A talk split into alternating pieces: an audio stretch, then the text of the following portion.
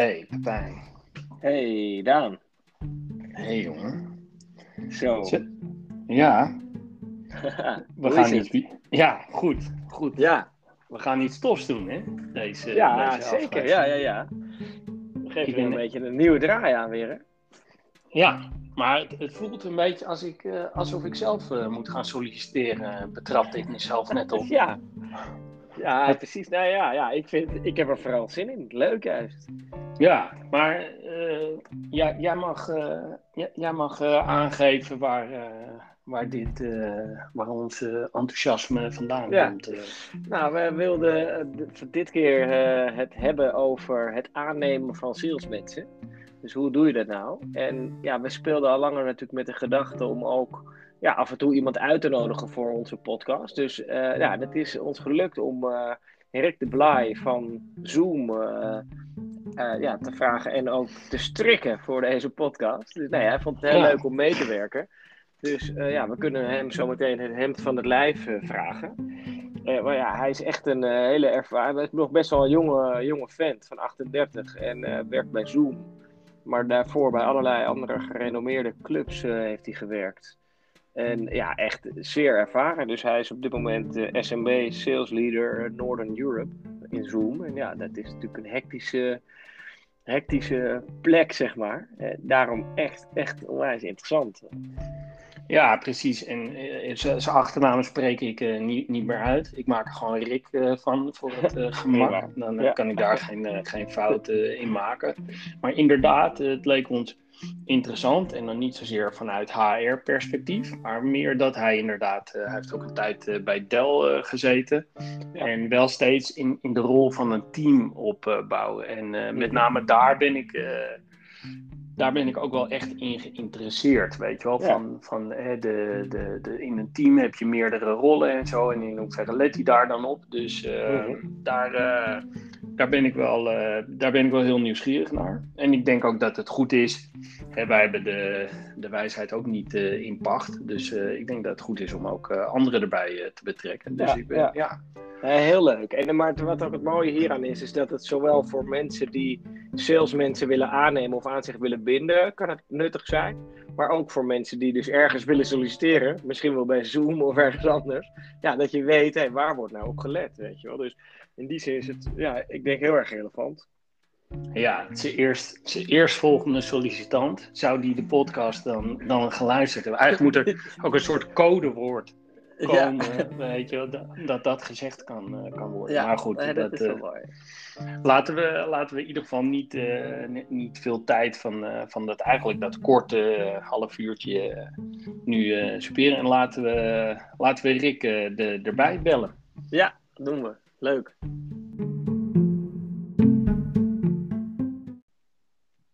Hey, Hey, goedenavond jongens. goedenavond. Hey, Rick. Goedenavond. Zo, Nou, wat, is eh, gelukt. We zijn met ja, z'n wat- drieën. Wat Wat fijn. een geluk. Nu gaan, nu gaan we met z'n drie allemaal door elkaar praten. Dat is eh, ja. een half uur lang. De totale chaos. Nee, eh super fijn, Rick, dat je, dat je tijd, eh, tijd voor ons eh, hebt eh, willen maken. Wij hebben hiervoor jou eigenlijk al een klein beetje geïntroduceerd. Eh, de verwachtingen die zijn super hoog. Eh, eh, en eh, nee, waar dat, eh, dat, dat valt mee. We hebben een beetje uit, de, uitgelegd en eh, voor het bouwen van een sales team. Daar gaan we het eh, nu een half uurtje over hebben. En dan gaan we je gewoon eh, wat vragen stellen. Omdat je dat in je carrière al een aantal keren gedaan hebt. En nu bij Zoom. Ja. Maar ik wil eigenlijk toch eventjes openen met, met de vraag van... jeetje man, ge- geef eens een, even een hele korte review van het afgelopen jaar. En, en het huidige jaar tot nu toe. Want het is voor jullie natuurlijk wel echt een enorme storm eh, geweest. Ja, een, een, ja, een hele bijzondere storm eh, voor Zoom. Eh, en ik denk voor eigenlijk iedereen in de wereld, uiteraard. Heel bijzonder als je op een plek werkt waar je, waar je mensen kan helpen. En op dat moment even echt kon helpen, omdat toch veel mensen, organisaties nog niet beschikten over, over een goede manier van, van videocommunicatie. Je eigenlijk ziet dat iedereen nu wel voorzien is van een oplossing. Eh, en het was heel mooi om op dat moment te zien dat ons, ons bedrijf, wat nog echt heel veel kleiner was dan dat het eh, vandaag de dag is, eh, kon meeschalen op de vraag die er, die er was vanuit de markt. enorme uitdagende periode natuurlijk voor ons om klanten op de juiste manier te kunnen helpen, op de juiste manier te woord te kunnen staan. omdat ja, onze organisatie gewoon nog niet de schaal had om echt te opereren op het, op het formaat waar dat, waar dat gevraagd werd op dat moment. Gelukkig was onze technische oplossing volledig in staat om dat te doen. En ja, heel gaaf om, om daar een onderdeel van te zijn. gaaf om onderdeel te zijn van een bedrijf wat eigenlijk in zeer korte tijd aangaf alle, alle scholen tot 12 jaar gratis te voorzien van, van Zoom-oplossingen in, in geselecteerde landen daarvoor, waardoor we ja, echt hele mooie dingen hebben kunnen doen. En dat is, dat is heel gaaf in een, in een bijzonder moeilijke periode uiteraard. Oké, okay, ja, nou, super logisch, goed, goed voor te stellen natuurlijk. En als je dat nog even de, een beetje de, de context en, en setting van, van je team, met hè, wie, hoeveel man zitten daarin? En, en hoe, uh, hoe erg is dat veranderd afgelopen jaar? Ja, dat is een leuke vraag. Uh, ik denk dat wij hebben in Amsterdam hebben wij ons, uh, ons Europese sales team zitten, of ME Europa en Midden-Oosten-Afrika. Ik denk dat we daar vorig jaar maart zo'n zo'n 40 man hadden zitten. of 40 mannen en vrouwen, moet ik uiteraard zeggen. dat waren aan het eind van dit jaar was dat een, een dubbele aantal. En ja, misschien dat we aan het eind van dit jaar dat, dat wederom verdubbelen. Dus dat je van een man of 40 naar, naar 200 gaat in, hier in Amsterdam. Wauw. We weten allemaal ook nog de, ja, die ene jongen uit het team die uit, uit Italië terugkwam. En dat iedereen vroeg, joh, wat is er eigenlijk aan de hand? Omdat ook wij uiteraard ook niet wisten hoe dit, hoe dit uit zou pakken. ja, het is een bijzonder, bijzonder jaar geweest waarbij het vorig jaar vooral ging en kunnen we onze klanten zo snel mogelijk helpen. Eh, met alle klanten die, die onze dienst willen afnemen, naar de situatie nu, hey, we hebben heel veel klanten. Hoe gaan we nu zorgen dat we één, die klanten op de juiste manier, op een goede manier bedienen? Uh, en hey, als, uh, als salesorganisatie, wat kunnen we eigenlijk nog meer aan ze verkopen wat, waar ze wat aan hebben? Um, dat is best een omslag, kan ja. ik vertellen. Ja, en ik kan me ook voorstellen dat, zeg maar, ook al is de druk hoog hè, om veel mensen aan te nemen en de arbeidsmarkt ook nog niet zo per se zo is dat je heel snel allemaal mensen van de straat plukt. Uh, maar, hè, maar die druk is hoog, je wil en je kan veel mensen aannemen, maar dat je toch de kwaliteit van dat aannameproces, zeg maar, hoog moet houden. hoe, hoe doe je dat? Uh, dat is eigenlijk wel, ja, lijkt me best wel lastig. Ja, dat is een hele goede vraag. Um, kijk, we hebben natuurlijk het voordeel dat we uh, in de eerste periode uh, hadden wij opeens een hele grote naam in, uh, in de wereld. en waren we een van de echt wereldwijd een van de weinige organisaties die agressief mensen aan het aannemen waren. Mm en dat, dat wisten mensen. Dus we hadden heel veel mensen die op ons afkwamen en reageerden op functies, waar dat anderhalf jaar geleden toch echt wel zoeken was. Um, je ziet nu dat dat, uh, dat dat begint te veranderen. Dat, dat er toch wel veel meer spelers in de markt zijn die, die de kansen weer zien. En die, uh, die op zoek zijn naar mensen. Dus ook wij moeten weer wat, uh, wat harder werk doen. Waarbij we natuurlijk het, het, voordeel hebben dat we een goede naam hebben. Waardoor we met veel mensen in gesprek kunnen komen. die juist daarin selecteren in een heel erg Europees divers team. ja, dat is, dat is niet gemakkelijk. Maar er zijn gelukkig wel, wel manieren voor om dat te doen. Um, een van de zaken die wij, waar wij sterk naar kijken is: oké, hoe kunnen we zorgen dat we de juiste mensen met de juiste cultuur, met het juiste level ervaring, uh, met de juiste mindset, uh, dat we die binnen kunnen krijgen? En hoe kunnen we die drie vlakken goed afstrepen en geen compromissen maken op, op één van die drie? Um, waarbij voor ons cultuur echt extreem belangrijk is in onze, in onze organisatie. Dus daar zullen we nooit in te nimmer op, dus daarmee bedoel je, past iemand in jullie cultuur? Heeft hij de juiste ervaring voor die rol? En wat is zijn mindset? Hoe, hoe past zijn mindset? Is dat, ja. Uh, ja. En kan je daar iets meer over vertellen? Dus uh, nou ja, bijvoorbeeld over mindset. Wat houdt dat in dan precies? Waar zoeken jullie naar? Um, ja, in, in, ik, ik heb veel gewerkt in, in tech, uh, start-up scale-ups, die eigenlijk uit de start-up fase zijn, maar ook nog niet in een corporate grote organisatie zijn. Mm -hmm. En daar heb je een bepaalde mindset voor nodig. Um, ik, ik heb ooit een keer naast een, uh, een collega, vriend, manager gezeten. Die zei, ben je perfectionistisch in een interview? En de kandidaat zei vol trots, ja, absoluut. Hij zei, ja, dan is in deze organisatie het echt heel lastig. Want wij, wij krijgen het nooit goed. Wij doen er 80% goed. En als wij 80% zijn, dan gaan we heel snel door naar het volgende. Ja. Uh, en dingen gaan voortdurend kapot. Uh, en we proberen eigenlijk dingen te bouwen voor iets wat nu nog niet stuk is. Ja. Um, en dat bedoel ik eigenlijk met een mindset. Um, ik heb het vaak over emotional stamina. Uh, als je binnen een organisatie begint, hebben jullie misschien ook wel eens gehad dat je het eerste jaar is alles leuk. Vind je alles fantastisch? Is de cultuur leuk? Zijn de mensen zijn fantastisch? De processen werken allemaal. het verkopen is leuk. Je bent misschien nog niet succesvol, maar dat komt wel. Superleuk. En dan ben je een jaar verder, beginnen dingen te veranderen. Er zijn mensen die promoties krijgen, jij misschien nog niet. Je bent bezig met dingen. Processen veranderen, systemen veranderen. En ja, als mensen zijn we gewoon niet zo heel erg gecharmeerd van verandering. En in deze organisaties die heel erg veel veranderen, is het vermogen om voortdurend daarin mee te kunnen, is extreem belangrijk. Ja. Uh, hoe je erachter komt of iemand dat stukje goed heeft, is extreem lastig. Uh, omdat in een interview geloof ik dat uiteindelijk mensen, als het goed is, een hele goede versie van zichzelf laten zien. Hopelijk een hele eerlijke versie van zichzelf laten zien. Maar dat stukje emotional stamina, omgaan met verandering, everlasting change, ja, dat is, dat is heel erg lastig. En dat moet zich soms, als ik heel eerlijk ben, ook gewoon bewijzen in het, uh, in het veld. En emotional stamina, dat is emotionele doorzettingsvermogen, toch? Dus dat je dat, ja, de, de dat klinkt als een betere... en je durft door te gaan. Of je, ja, je, je kan, het lukt je om toch door te gaan. Ja, dus eigenlijk het, het accepteren van die constante verandering. Dus hoe kun je dat accepteren en daar je kansen weer in vinden? Ja. Uh, dat is op korte termijn makkelijk. Op lange termijn is dat, uh, is dat wat moeilijker. Mhm. Maar is het uh, niet zo, Rick, dat Kijk, uh, als je echt het andere uiterste treft, nou, dan kan ik me wel voorstellen dat je dat, uh, nou, dat er geen fit is, om uh, ook nog maar eens een Engels woord erin te slingeren. Maar die, um, kijk, je, je hebt toch ook een beetje een antagonist nodig, weet je wat? dus als je, een goed team bestaat toch uit, uit ja, een beetje verschillende karakters. Dus is het juist niet goed als je ook iemand in het team hebt die ehm, uh, die misschien iets meer op de rem trapt, maar daardoor uh, ja, ook, ook wel uh, bepaalde dingen ja, goed inziet en voorkomt, zodat je tijdig weer iets bij kan sturen. Dus zoek je echt, je, ja, het moet toch niet eenheidsworst worden lijken. nee, zeker niet. Diversiteit is extreem belangrijk in, in, op verschillende assen, denk ik. En ik denk wat je net zegt, vind ik heel treffend. Ik heb in het begin van mijn carrière het wel eens moeilijk gehad met mensen die die erg kritisch waren op de organisatie. Tot ik uh, van, een, uh, van een goede collega leerde dat de mensen die heel kritisch zijn, zijn enorm betrokken.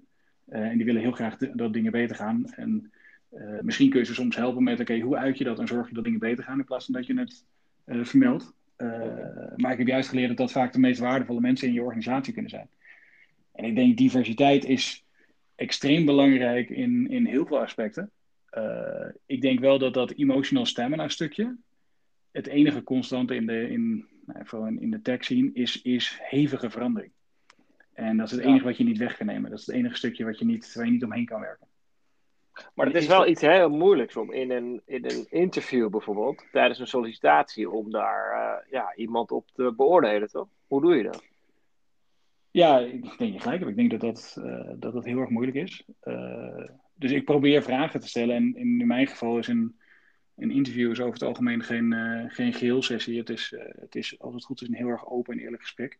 Waarbij ik heel nieuwsgierig ben naar, uh, naar moeilijke periodes die mensen in hun carrière dan wel in hun leven hebben gehad. Want sommige, mhm. zeker de meer junior kandidaten, hebben misschien die, die ervaring nog niet om uit te putten. en waar ik nieuwsgierig naar ben, is, is hoe ze daarmee omgegaan zijn. En, en wat het met ze deed. Um, En voor mij is het extreem belangrijk dat iemand de transparantie kan laten zien van ja, ik vond het heel erg moeilijk.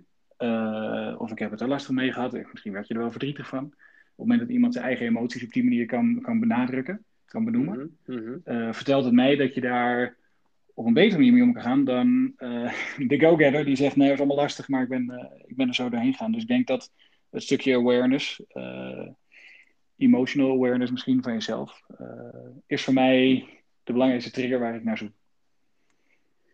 Ja, ik vind, het, ik vind het super interessant wat je zegt. Want eigenlijk toen je het aan het vertellen was, toen dacht ik al van ja, ik zou ook degene die, die daar inderdaad transparant in is, of zegt van ah, daar, daar heb ik het wel moeilijk mee gehad, dan weet je dat inderdaad dat proces geweest of gaande is, misschien zelfs nog wel. Ehm, dus uh, dat. Het, het cultuuraspect, als, als, we dat, uh, als we dat erbij ehm, pakken, wat, um, wat, wat, versta je daar precies, uh, precies onder? Ja, ik vind het, uh, ik vind, ik vind het allerbelangrijkste. Tegelijkertijd vind ik het, uh, vind ik een extreem moeilijke. Ik, ik word zelf soms een beetje moe van alle interviews waarin kandidaten vragen wat, waarom werk je bij dit bedrijf? En tot nu toe bij elk bedrijf waar ik gewerkt heb, vertel ik, vertel ik dat de cultuur fantastisch is. dat in deze, en het leuke is als je aan, aan, aan bedrijven vraagt waar staat jullie cultuur dan voor, dan is 80% dus over het algemeen het, hetzelfde. Ze zijn allemaal transparant en ze zijn heel eerlijk. En, dus uiteindelijk zit dat, zit dat in, de, in de echte uitvoering, denk ik. En ik denk dat dat ook weer is het gesprek wat je met de kandidaat kan voeren. dus je kan naar voorbeelden vragen over momenten dat het moeilijk was. Of dat je bijgedragen hebt aan een organisatie. Een moment dat je een, een collega, vriend geholpen hebt. En hoe je dat dan deed en waarom je dat deed. En wat daar gebeurde. En kijk, voor mij in onze organisatie is. Uh, wij werken bij Zoom in een, in een culture of caring. Ehm, en ons grote doel in de organisatie is happiness, omdat we geloven dat met happiness alles beter wordt. Uh, en vooral dat stukje caring, als je mensen vraagt om voorbeelden, specifieke voorbeelden van wat ze dan gedaan hebben en wat er dan gebeurde. Uh, wat mij betreft is het voorbeeld één is interessant, waar ze mee komen. Uh, is dat een voorbeeld waarbij iemand zelf het shining example is en de, de knight in shining armor, zo in het mooi Nederlands, die. Die, die de boel kan redden? of is dat een verhaal waarin mensen samenwerkten, waarin die hulp heeft gekregen van anderen om dingen op te kunnen lossen? dus ik vind de manier waarop je hier daaruit is extreem belangrijk. Uh, wat wij proberen te doen in interviews is om heel bewust ook deze werelden te scheiden, waarin er meerdere interviewstages zijn en meerdere interviewers, zodat ook meerdere mensen naar deze persoon laten kijken. Vaak met verschillende culturele achtergronden. En iedereen heeft een taak. Dus het ene interview zal over sales gaan, de volgende interview zal over cultuur gaan. Um, om te zorgen dat we niet allemaal dezelfde vragen stellen en ook niet in één interview al deze zaken afproberen te tikken, want dat is extreem moeilijk. Mm ja, dat kan ik me wel voorstellen. Maar eigenlijk zit daar ook nog wel. Ik vind het wel interessant, want daarmee ga je eigenlijk een soort. Uh, uh, meer naar, naar het basisfundament van, van iemand. Hoe je uh, eigenlijk los van, van skills en, en dat soort dingen. En ik, ik denk juist wel door. Ik kan me daar wel in vinden. Door je. Eigenlijk dat je misschien in zo'n rare setting als een paar gesprekken is dat je meer over iemand komt te weten, inderdaad, op basis van hoe je nou, in de dagelijkse gang van zaken dingen en van het leven dingen hebt opgelost. Mhm. Eh, dan dat je heel, uh, nou noem eens een goede eigenschap van jezelf uh, of een andere dooddoener ja. erin slingert. Ja, dus meer op karakter, meer op karakter kijken dan op skills of zo. Ja, nee, en, en tegelijk denk ik ook, dit is heel erg afhankelijk voor wat voor rol je voor voor aanneemt. Hè? Ben je op zoek naar uh, een junior BDR, SDR die, die afspraken maakt? Ben je op zoek naar mhm. iemand die in het SMB-segment uh, eh, sales doet? Of ben je iemand, uh, iemand op zoek die Unilever of Shell voor je gaat openbreken? Mm kijk, die jongen die Unilever en Shell gaat openbreken voor je, daarvan verwacht ik dat je ook wel wat ervaring, skills en dergelijke al verwacht. maar het, ik denk in de basis, skills kun je mensen over het algemeen leren hoe je een deal closed of hoe je het beste structuur in een gesprek aanzet. Dat wil ik best iemand leren. Um, het is moeilijk om iemand te leren hoe die doorzettingsvermogen uh, creëert. Of uh, het vermogen om, te, om reflectie toe te kunnen passen op jezelf. Ja, dat, dat is vaak in iedere levensfase heeft dat moeten gebeuren. Of, ja. of niet, denk ik dan. En dat was een van mijn vragen ook. Van, en dan gaat het echt iets meer toegespitst op verkoop. Is dat iets wat je mensen kan aanleren? Dus echt het verkoopvakken en eigenlijk de rollen die jij net noemt. Ja, daar zit overal zit daar wel. De essentie is verkoop dus je, ja, je neemt proactief contact op met mensen en je probeert ze een product of dienst te verkopen. Maar is dat iets wat je kan leren of word je daarmee geboren? Hoe, wat, wat denk jij? Ja, als ik eerlijk ben, uh, ik geloof niet zo in de verkopers die, uh, die zeggen ik kan ijs aan Eskimo's verkopen. Want ik zou mhm. zeggen neem dat ijs mee in een wagentje, in een koelwagentje, je rijdt naar Dubai, daar hebben ze heel veel behoefte aan ijs. Ja. Uh, een Eskimo heeft geen ijs nodig. dus waar ben je godsnaam mee bezig als je dat uh, wil verkopen? Ja. Ja. Um, dus die types, daar ben ik over het algemeen niet zo heel van gecharmeerd. Nee. Ik word een keer van iemand een tip gekregen die zei: een, een goede verkoper, it's, sorry, hij was Engels, dus dan ga ik weer, is just a very good human being. Uh, mm-hmm. Wat hij daarmee bedoelde, ik dacht: oké, okay, wat is dit nou voor gekke uitspraak? Is eigenlijk is een goede verkoper is die hele goede vriend die naar je verhaal luistert. En niet meeknikt en zegt, nou, heb je goed gedaan. Nee, die stelt verdiepende vragen. Uh, die is echt geïnteresseerd. Je kan in zijn ogen zien dat hij nieuwsgierig is naar, naar wat je dan drijft en wat je, wat je bedoeling dan ergens meer is, wat je echt probeert te bereiken. Mhm. En die neemt geen genoegen met het eerste verhaal wat je eigenlijk vertelt, maar wil intrinsiek wil die echt begrijpen wat, wat je nu probeert te bereiken en wat dan je doelen zijn en waar je naartoe gaat en wat je drijf, drijfveren zijn. Uh, en op basis daarvan, als, die helemaal klaar is, als jij klaar met je verhaal en hij heeft al zijn verdiepende vragen gesteld, uh, je dan iets probeert terug te geven en dat misschien nog wel meer in een coachende zin dan dat hij je vertelt wat, de oplossing is. Uh, en zo zie ik het salesstukje ook. En als je dan zegt, ja, maar wat heb je daar dan voor nodig? Wat mij betreft is dat, ehm, heb je inlevingsvermogen nodig. Je hebt communicatievermogen nodig. Uh, ja, het helpt als, als iemand naar je wil luisteren en als, als je verhaal overtuigd kan klinken. Maar uiteindelijk, als jij die juiste drijfveer van iemand kunt achterhalen, snapt wat iemand probeert te bereiken. Ja. En dan probeert te zoeken naar wat is de fit met mijn product, dienst, wat kan ik eigenlijk leveren. Um, wat mij betreft is dat veel belangrijker dan de hosselaar die, uh, die vroeg op de basisschool al vuurwerk op het schoolplein uh, achter het hutje verkocht. Ja. Ja. Ehm, dat is wat mij betreft niet, niet waar we het voor doen, afhankelijk wat je verkoopt, als ik heel eerlijk ben. als je vuurwerk verkoopt, is het misschien een goede oplossing. Nou, Pepijn had ooit een handeltje in onderbroeken, maar ik wil hem nu niet uh, vervelen. dat klopt, ja. dat klopt, ja. Dat is waar. Dan gaan we ook een keer een podcast aan rijden.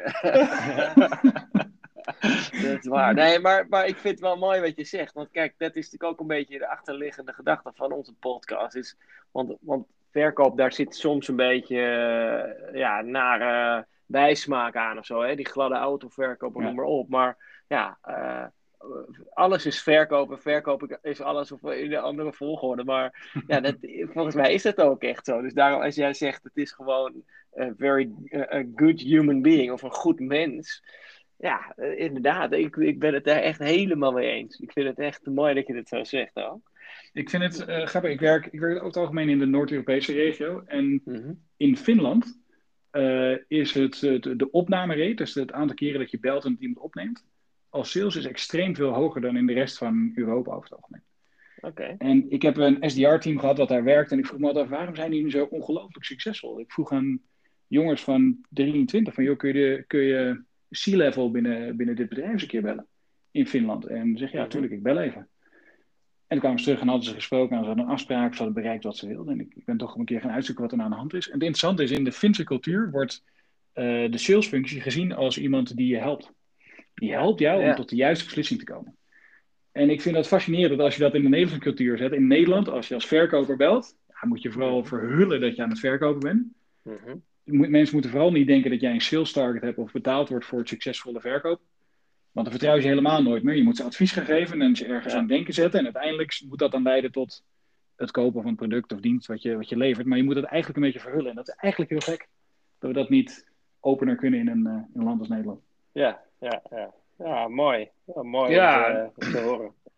Ja, ik, ik kan me wel voorstellen dat mensen die uh, nu aflevering 1 tot en met 7 geluisterd hebben in 8 denken van ja, weet je, nu hebben ze gewoon iemand gecharterd die, uh, die gaat gewoon een beetje in 30 minuten herhalen wat zij, uh, wat zij allemaal zeven, zeven keer een half uur gebazeld hebben.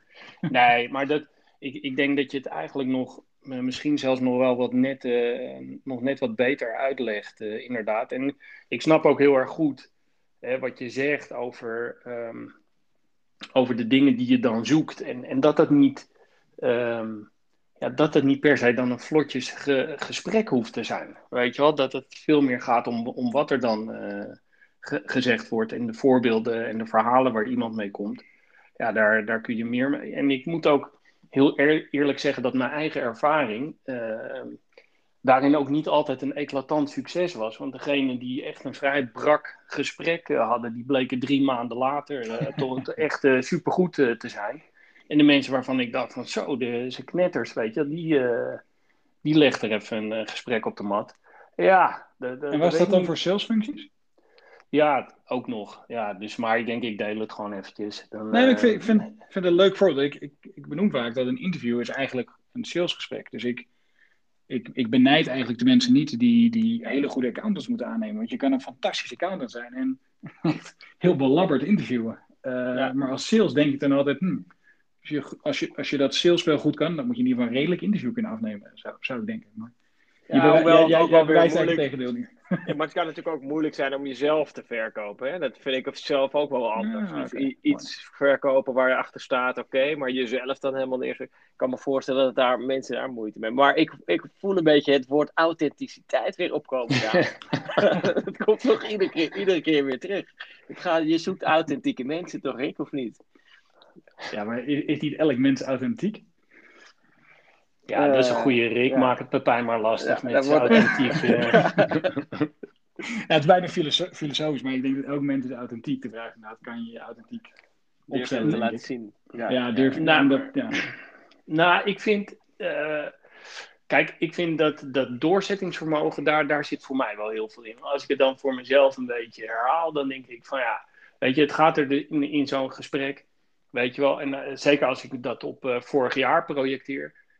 Ik bedoel, dan was er misschien gewoon de telefoon opnemen en inderdaad noteren hoeveel licenties er nodig waren. Maar in, normaal gesproken gaat het er toch om dat je ook wel een beetje durft te challengen, dat je ook tegenvragen durft te stellen, dat je eigenlijk ook wel een beetje bemoeit of durft te bemoeien met hoe iemand aan het ondernemen is, wat zijn strategie is, welke externe ontwikkelingen we allemaal zien, welke uh, dingen er op ons afkomen. Nou, en als je daar goed uh, een beetje op inhaakt, meedenkt, dan, dan ontstaat er vanzelf wel uh, natuurlijk wel een soort vertrouwen, maar ook gewoon een soort beginnende samenwerking, dat iemand anders ook het idee krijgt van, nou ja, met die gozer kunnen we wel, hè, kunnen we wel samenwerken. Die snapt in ieder geval waarmee ik bezig ben. En dat is dan weer een soort fundament of een uh, soort ja. hè, eerste paaltje wat je in de grond slaat met... Dan dat je altijd maar opbelt en uh, zegt aan hoeveel licenties zat u te denken. ja, precies. Hey, en stel nou, hè, want er, er zitten allemaal mensen luisteren naar onze podcast en ongetwijfeld ook uh, een paar uh, wat, wat jonge, ambitieuze uh, mensen. En die denken, ik ga bij Rick solliciteren. Dus stel nou dat die dat denken, die, die sturen jou een berichtje of die komen bij jou op gesprek.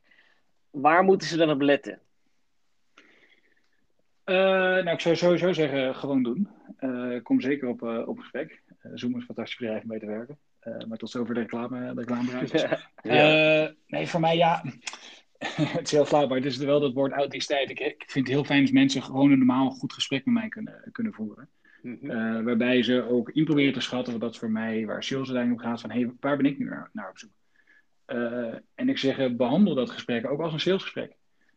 Dus als ik een interview met je afneemt en ik stel je de vraag over hoe jij kijkt naar weet ik veel, welke salesmethodologie je, je graag gebruikt of, of ervaring mee hebt. Um, vind ik het helemaal niet gek als je, als je nadat je antwoord geeft de vraag terugstelt: hey, welke, welke salesmethodologie gebruiken jullie bij Zoom? Of wat is, ja. waar, waar, waar, waar maak jij graag gebruik van? Of waar heb jij je uh, training in gehad?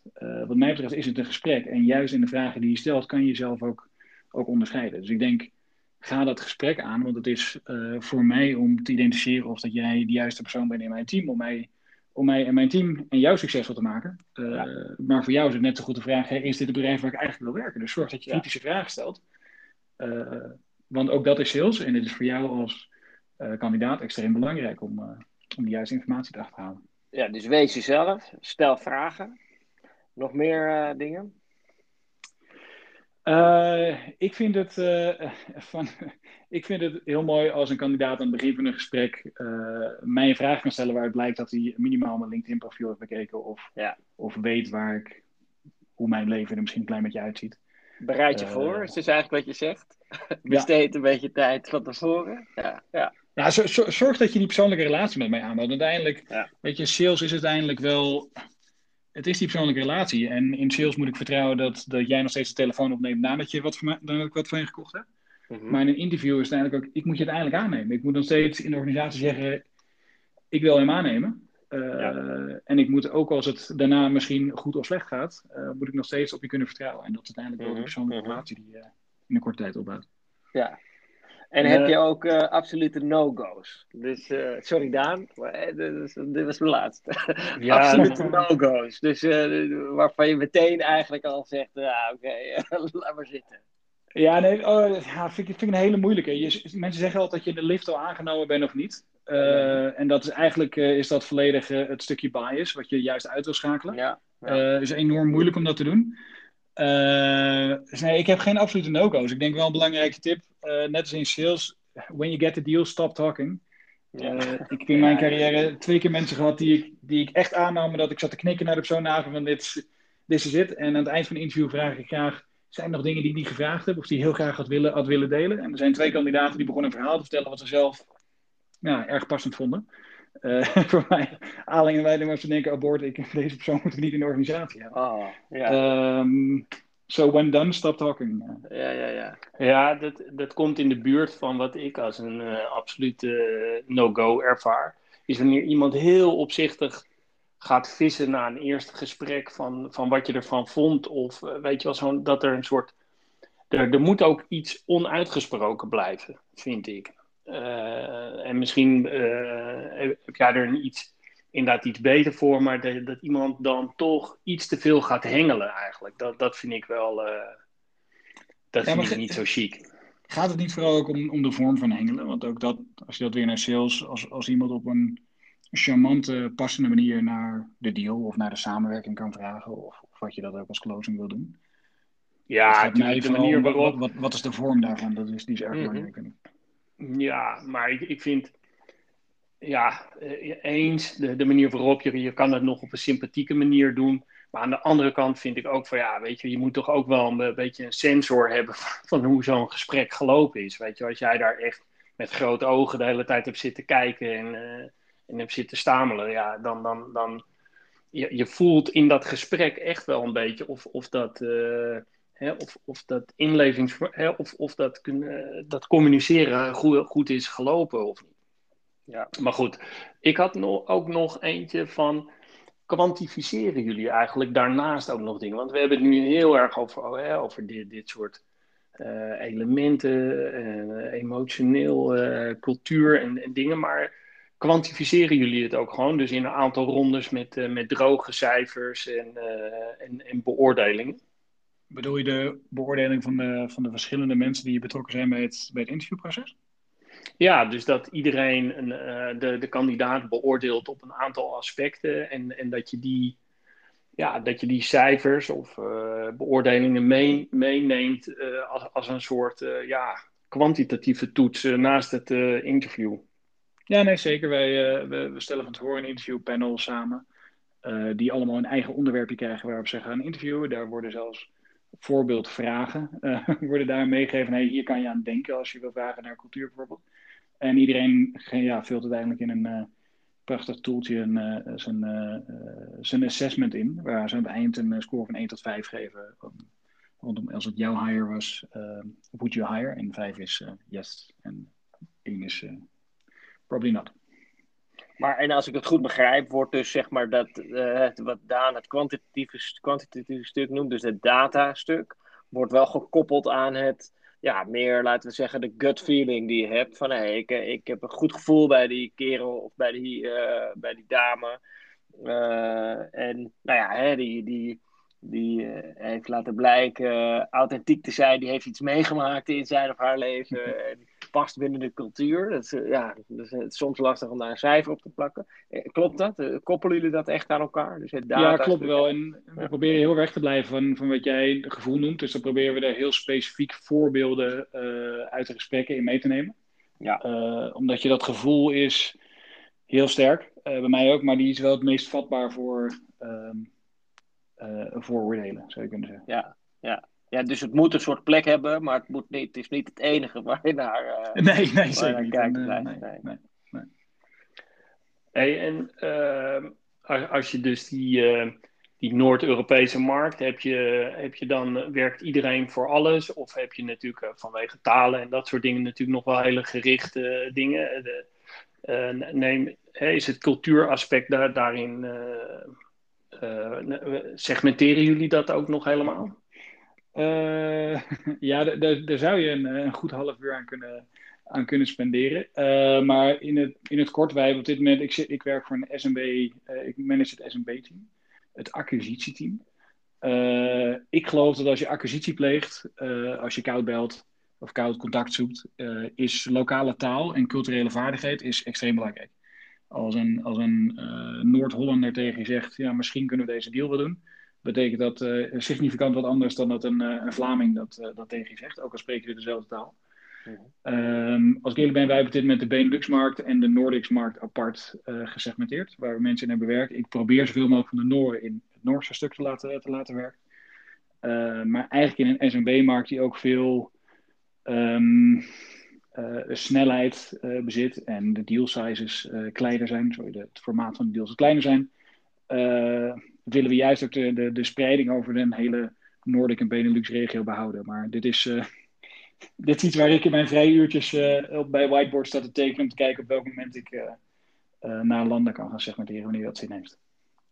Ja, Nee, maar, maar goed, dat, dat was meer een, een vraag on the site. En ik zie het ook, ook wel echt als een. Weet je wel, kijk, ook, ook wat je net zegt in het begin van 40 man naar 200 man. Dan gaat ook weer een hele andere dynamiek spelen. Vraagt ook weer hele andere eigenschappen van jou, denk ik. weet je wel, je bent dan minder. Hè, je moet je aandacht dan, dan echt ook gaan verdelen. Ja. In, in heel veel stukjes. Dus ook daar zouden we nog gerust een half uur over kunnen doorpraten. Maar ehm, ja, onze, onze tijd zit, er, zit erop. We gaan nu, nu richting een samenvatting. Dus dan, dan verbreken we nu even de lijn. En dan gaan we kijken of we het met z'n drieën heel kort en bondig kunnen, kunnen samenvatten. Dus zodat mensen ook gewoon de samenvatting uh, kunnen luisteren. En uh, de rest van dat half. Nee, dat had ik natuurlijk nooit mogen zeggen. Maar um, we, gaan, uh, we gaan er even uit en dan vatten we hem samen met z'n drieën. Ja, maar goed. Tot zo.